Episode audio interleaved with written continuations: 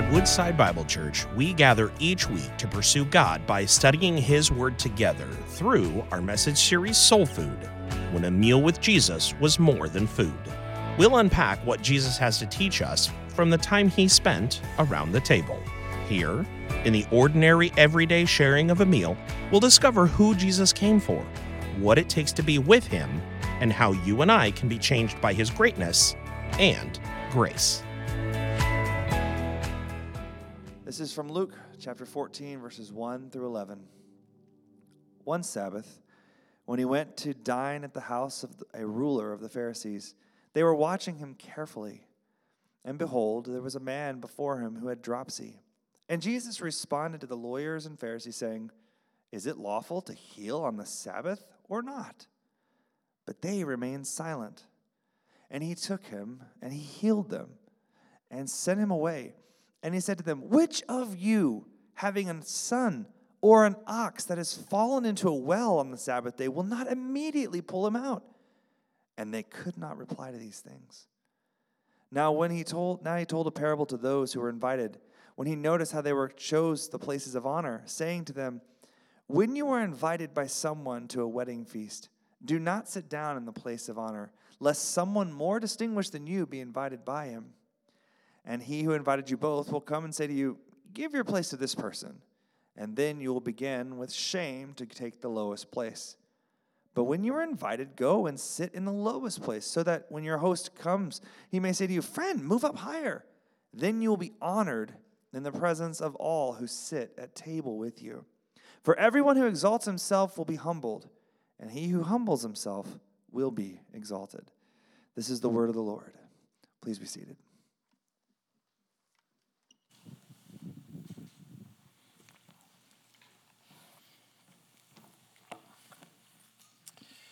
We're in this series called Soul Food, and we've been looking in Luke's gospel at some significant times when Jesus has had a meal with, uh, with a group of individuals. And, and in many cases, and I even shared this a handful of weeks ago, meals are times when we uh, enjoy the best. Some of our, our best memories are around the table when the meal is awesome it's the best food. It's the best company. Uh, I, I, can just share from you by experience, uh, even of our trip, our mission team trip in Rome, like the meals were great. Like, you, I don't think we found a bad plate in all of Rome uh, as a mission team there, which which maybe seems a little discordant when you go on a mission trip that maybe you should have some bad food, but we couldn't find it and we tried. Uh, it, it wasn't there. But I wonder if you've ever had a bad meal before. I mean, how does that work when you, you may remember the very, very good meals, but I think something about our memory suppresses or, or seeks to push down those instances where the meal has not been good.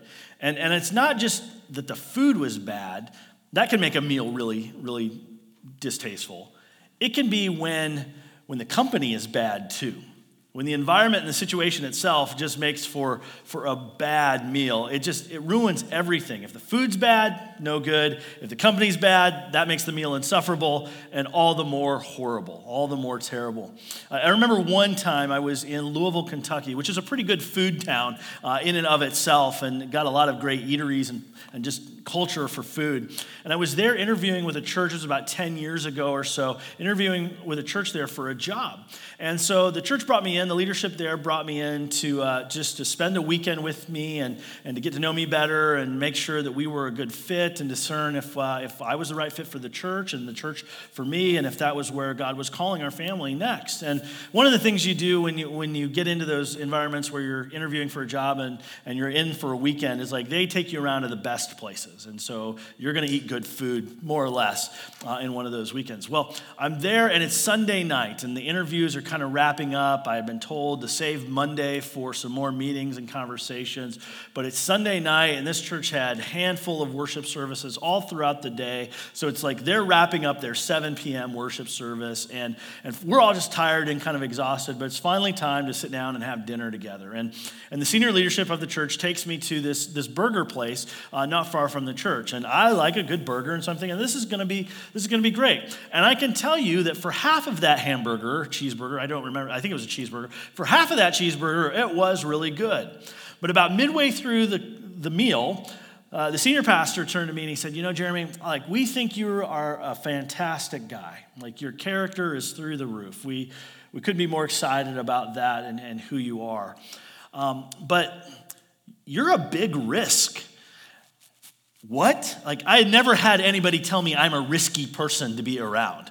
And now the senior leader, and I had half the burger in my mouth, hearing him say, You're a big risk, and oh, by the way, I don't think this has gone that well. And so we don't want to, like, we don't want to lead you astray or lead you on or have you go back home and think this was a fantastic weekend, the job offer is coming, and then hear us say to you, like, sorry, no thanks.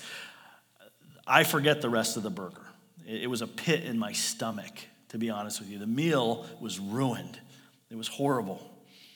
It wasn't company that I enjoyed being with anymore. I wonder if you can remember those conversations or those meals that maybe you've had. Is it possible, even, for us to be with Jesus and to not enjoy Him? And we think about being with Jesus and, and this environment where He has meals with people, and we think that's going to be a great, enjoyable, pleasant, happy reality. And yet, I wonder for many of us, is it possible that we could be with Jesus and find we would not enjoy being with him? This meal here that we're looking at in Luke chapter 14, it's not so much about the meal, but th- this meal is a, is a crash course in terrible meals. Nobody at this meal enjoys it. Maybe you've had one of those holiday meals with your with your family and you know there's just some tension in the family and nobody wants to talk and it's just kind of awkward the whole time and silence and people start throwing food and i don't know if that happens or not but but just it's bad. That's the situation here with jesus and this meal in luke 14 it's a meal that nobody enjoys in fact that's what i've entitled this sermon how not to enjoy a meal with jesus the reason that this meal isn't enjoyable is because there's an essential ingredient in being with Jesus that was missing. And it's essential, it's an essential ingredient that all of us must have and hold to if we are to enjoy being with Jesus as well. It's an essential ingredient to our lives in walking with Jesus. And the element that's missing in this meal, and maybe the element that's missing in your life and in mind, so that we are kept from enjoying Jesus, is the element of humility. No one could enjoy this meal because humility was missing. In fact, that's a great spiritual principle that, that we need to take hold of and understand in our lives, and that is that humility is essential for anyone to enjoy Jesus. If we are truly going to enjoy Him, to walk with Him, if we're going to fulfill what some have said is the chief end of humanity, to, in, to glorify God and enjoy Him forever, if we're going to fulfill that reality of enjoying God, then we must possess the heart of humility. Humility is essential for anyone to enjoy Jesus. And so I would ask you this morning do you have that humility? Do you have that humility? It's essential for us. But in this case, humility wasn't there. Pride was there. Pride, the great enemy of humility. And so I want us to, to look at this story and see what does, what does this pride look like? What does this pride that keeps us from enjoying Jesus look like? And what is this humility that we need truly look like that would help us to enjoy Jesus. So we're just going to dive in together here, sit down at the table with Jesus and these religious leaders. Luke tells us that one Sabbath, when he went to dine at the house of a ruler of the Pharisees, they were watching him carefully. Now, the stage is set by Luke for us to understand the issue of the heart that's here. It's pride. Pride is running rampant among these religious leaders. Jesus, presumably, it's a Sabbath day, so presumably Jesus had gone to a, a synagogue nearby and attended that gathering and worshiped and heard the word. Perhaps Jesus was asked to read the scriptures on that Sabbath day and, and be a part of that. And then after that Sabbath synagogue gathering, it was customary in Jesus' culture for there to be big meals afterward. On the Sabbath day, nobody made food or prepared it. So they all prepared these big meals on, Sat- on Friday in readying for the Sabbath. And these meals, these Sabbath day meals, were big displays of economic status, of social hierarchy, of prestige. It was even a display of uh, eliminating those that you didn't want around. The, the Sabbath meal for the Jews in that day was showing off the who's who and the who's not.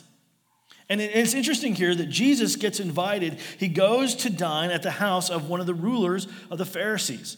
So this isn't just your average ordinary Pharisee, your average ordinary religious person, religious leader there. This is like one of the top religious leaders of Jesus' day.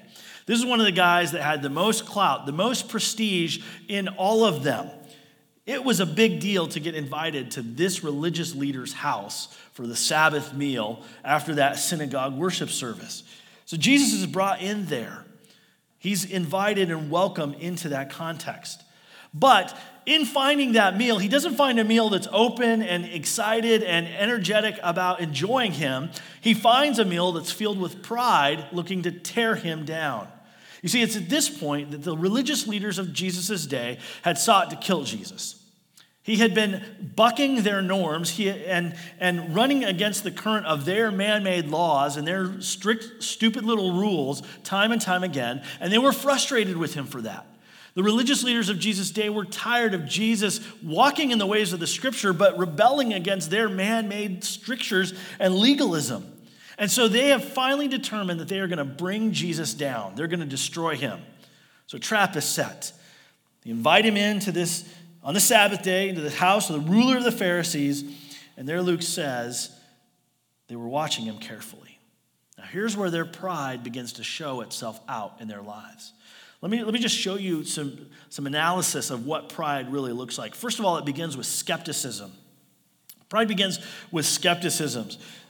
Luke just says they were watching him carefully. They had their eyes on him. They were examining everything he did. They were listening carefully to everything he said, not with openness and willingness to receive and to be surprised and delighted by Jesus. No, they were looking to critique, to display, or to destroy, and to, to bring down Jesus. This, this phrase, watching him carefully, is used six times in the New Testament. Luke uses it four of those six times in his gospel here in Luke, and then once in Acts. And Luke always has this sense of it, of, of their watching being with insincerity. They're watching in order to accuse or to trap or to kill.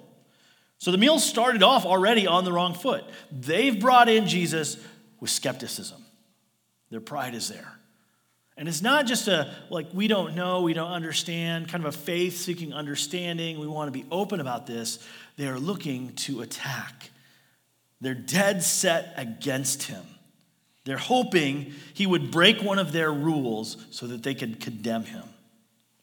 Let me just ask you and stop here for just a moment because skepticism is often where pride starts.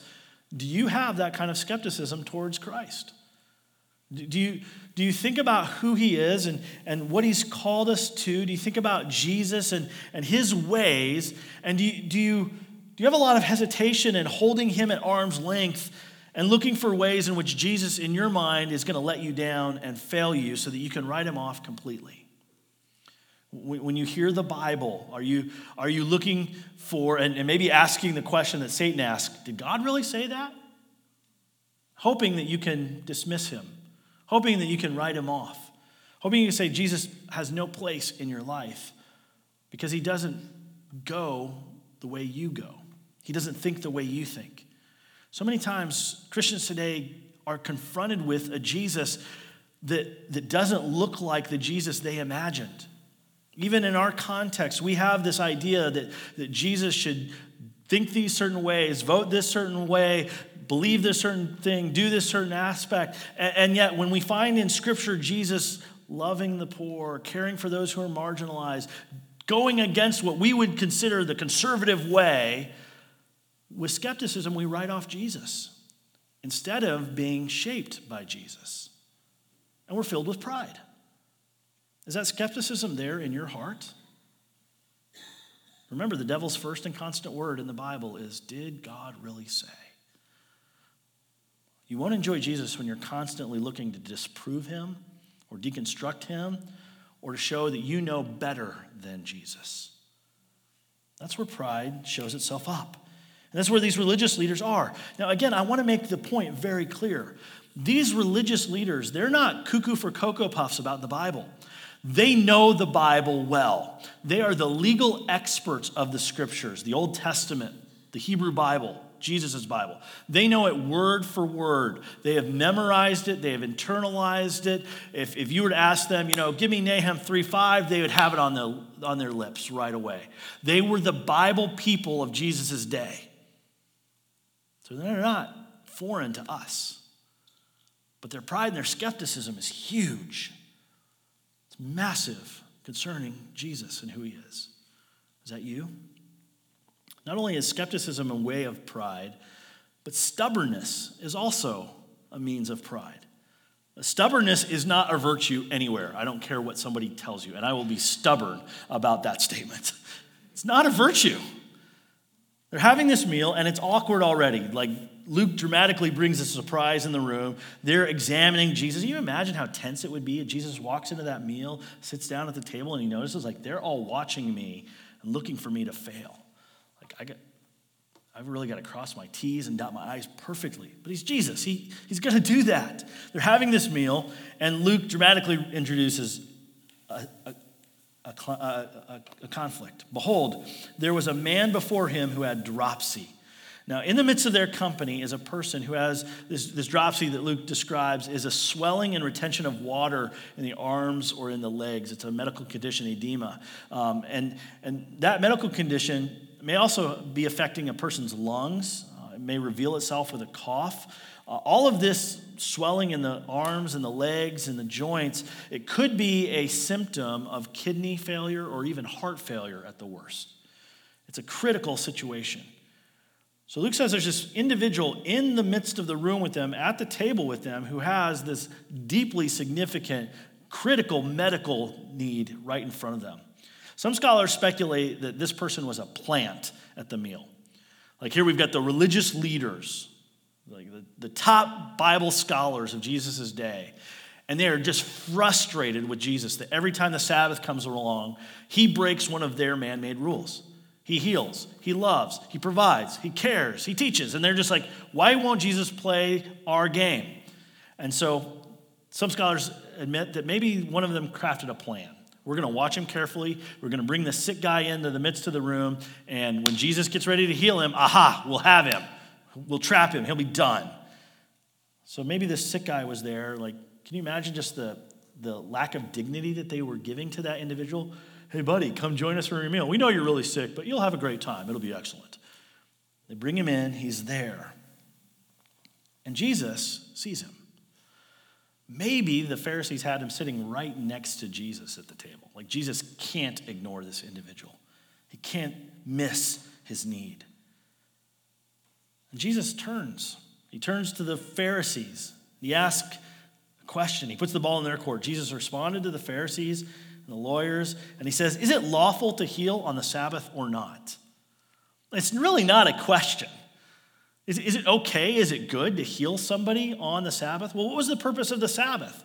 God gave the Sabbath so that humanity would find rest, so that they would be restored, and that they would experience renewal. What did this man who was sick need? Rest, physical restoration, and renewal. That's what the Sabbath was for. And so Jesus is asking, hey, is this is it lawful? Is it right? Is it maybe the better way to say it was Jesus asking, is it biblical for me to heal this guy? Is it, is it fitting with the Sabbath to give this man rest and renewal and restoration today? Well, the Pharisees, their, their answer would have been absolutely not. Like their strict, dumb rule was you do nothing except what we want you to do. No healing, no kindness, no compassion. Stop it. Jesus raises the question, and they remained silent. They were stuck in their stubbornness. They were holding on tightly to their man made rules, holding hostage the healing of this helpless man. Their, their stubbornness would not release itself. They knew the Bible. They knew the scripture had no prohibition against healing on the Sabbath that the Sabbath was actually made for this kind of thing. They knew that the scriptures would affirm it, and yet they would rather retain their legalistic pride and their man made rules than agree with God and show compassion to a suffering individual. So they remained silent, stubborn in their pride, refusing to humble themselves. And that's a way that pride shows itself up. Do you have this kind of stubbornness? That you would rather retain your way, your thinking, your patterns of life, even when Scripture says to you, my friend, you're wrong. When the Holy Spirit takes God's word and shines a spotlight on your heart and says, uh you don't have this thing right. You're, you're not walking in the ways of Jesus. You go, nah, I don't care about Jesus' way. I'm going to do it my way. Think about the tragedy that this meal is becoming. Imagine we're having a church family feast together. So we're going to go down after the service and we're going to have a big spread and a banquet downstairs just as a church family. We're really going to enjoy it together. And imagine someone comes in who is very desperately sick among us. I mean, they are just, they're in critical condition within days even of losing their life. And, and they come in, and, and maybe some of you, you notice them and you, you start to talk with them and you hear their sickness and you, you say, hey, you know what, can we pray for you? And so maybe a small group of people, three or four or five, get around them and they lay their hands on that individual and they pray for them. And God moves and works miraculously and heals that individual right in the midst of our fellowship hall, our kids' area downstairs in the midst of this family feast. What would happen next? I'm pretty convinced, I don't know of any champagne bottles in our building, but if God did that, we would find them, we would pop the corks, and we would celebrate. We would rejoice. The family feast would turn into a great praise party because of the power and grace of God revealed among us. Look at the opportunity that these Pharisees are missing. Jesus is inviting them to see his power and greatness and his love and compassion and for them to join in it, and yet their stubbornness of heart, their pride, keeps them from wanting to experience it. They're going to miss the whole deal.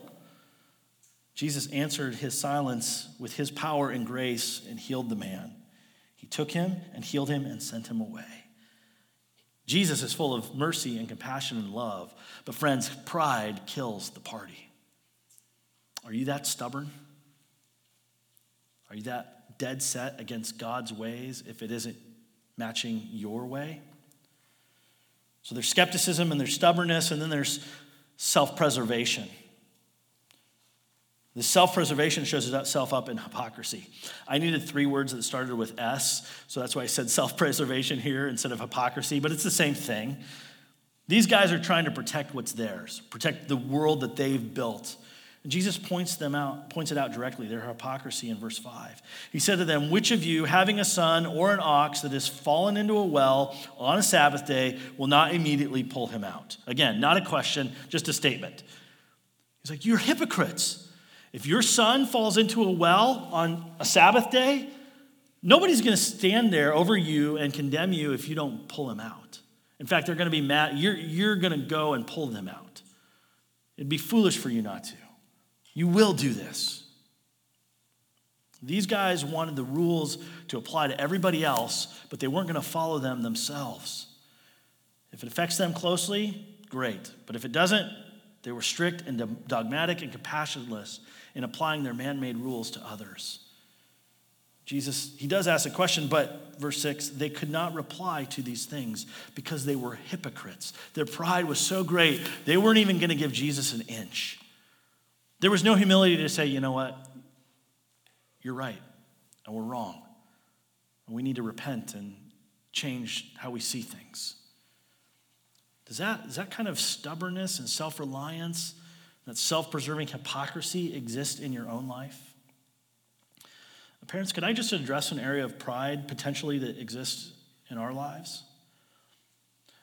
I, am concerned that that we may be pushing our children away from loving and walking with Jesus because what our children might see in us is hypocrisy. They may see within us this kind of self preserving hypocrisy that says, here's the rules, here's how you're to do it, here's the strict things that we have for you. And yet, we as parents aren't showing and living that and loving them and showing the grace of God before them.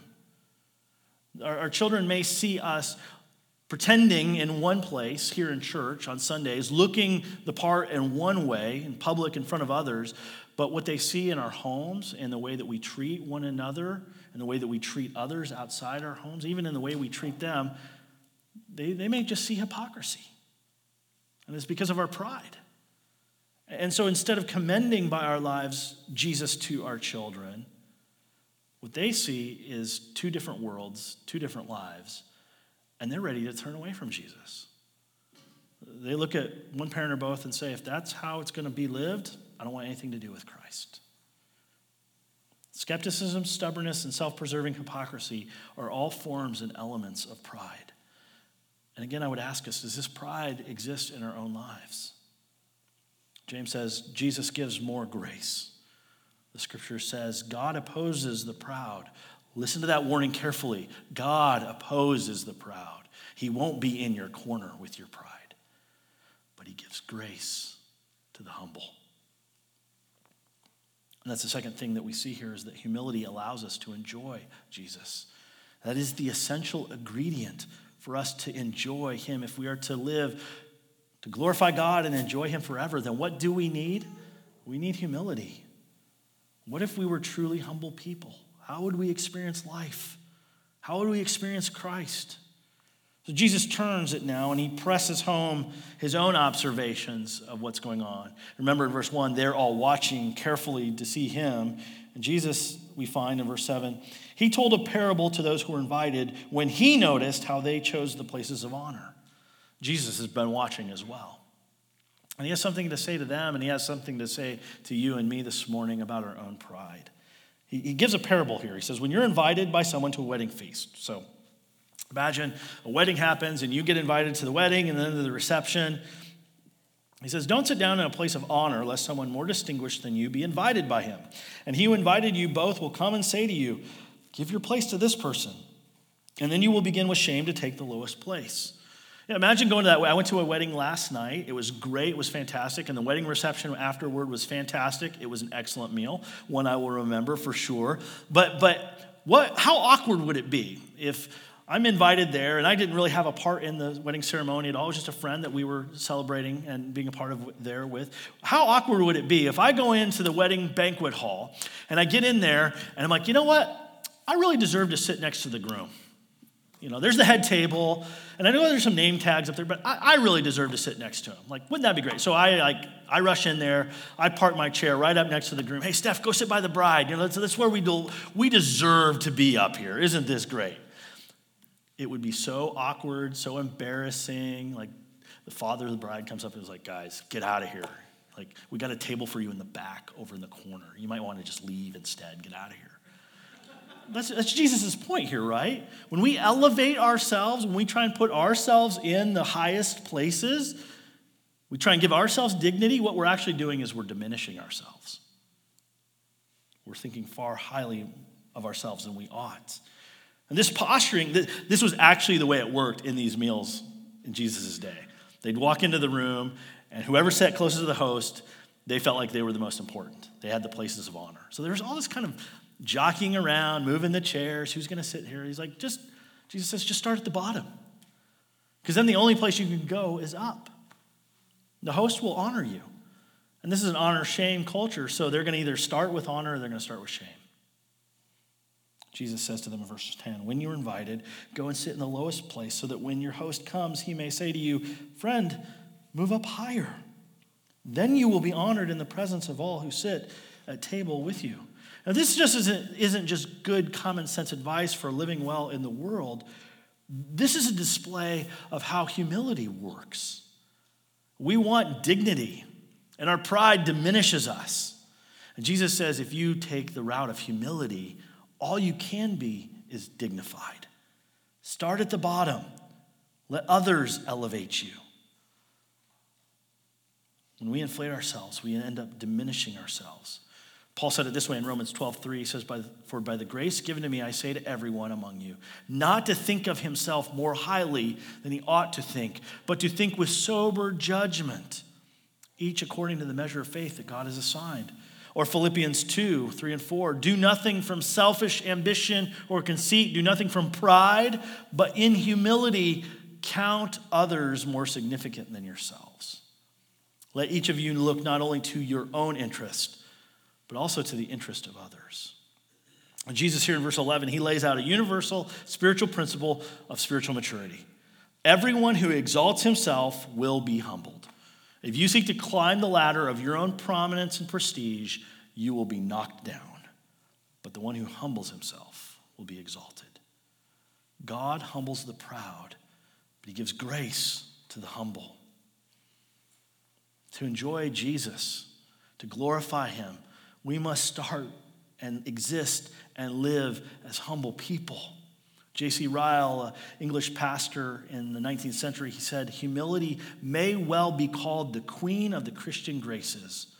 To know our own sinfulness and weakness and to feel our need for Christ is the very beginning of saving religion.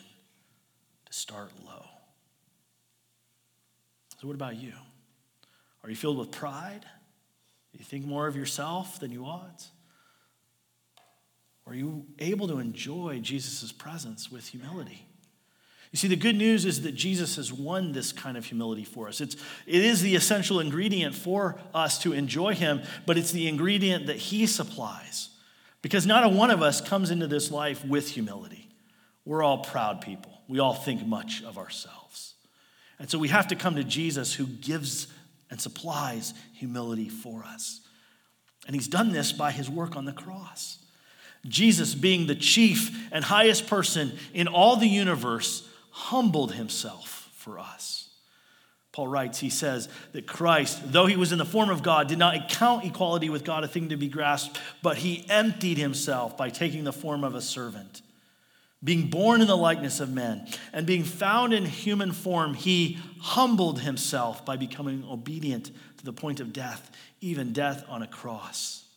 Therefore, God has highly exalted him and bestowed on him the name that is above every name, so that at the name of Jesus every knee should bow in heaven and on earth and under the earth.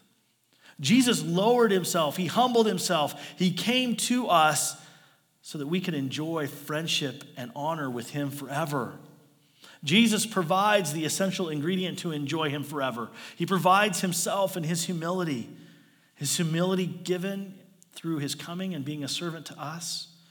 His humility expressed in what we remember today, Palm Sunday, as he entered the city of Jerusalem, not on a victor's steed, wearing a crown and elevating himself above everyone else, but coming humbly on a donkey with a small throng of worshipers saying, Hosanna, blessed be the name of the Lord.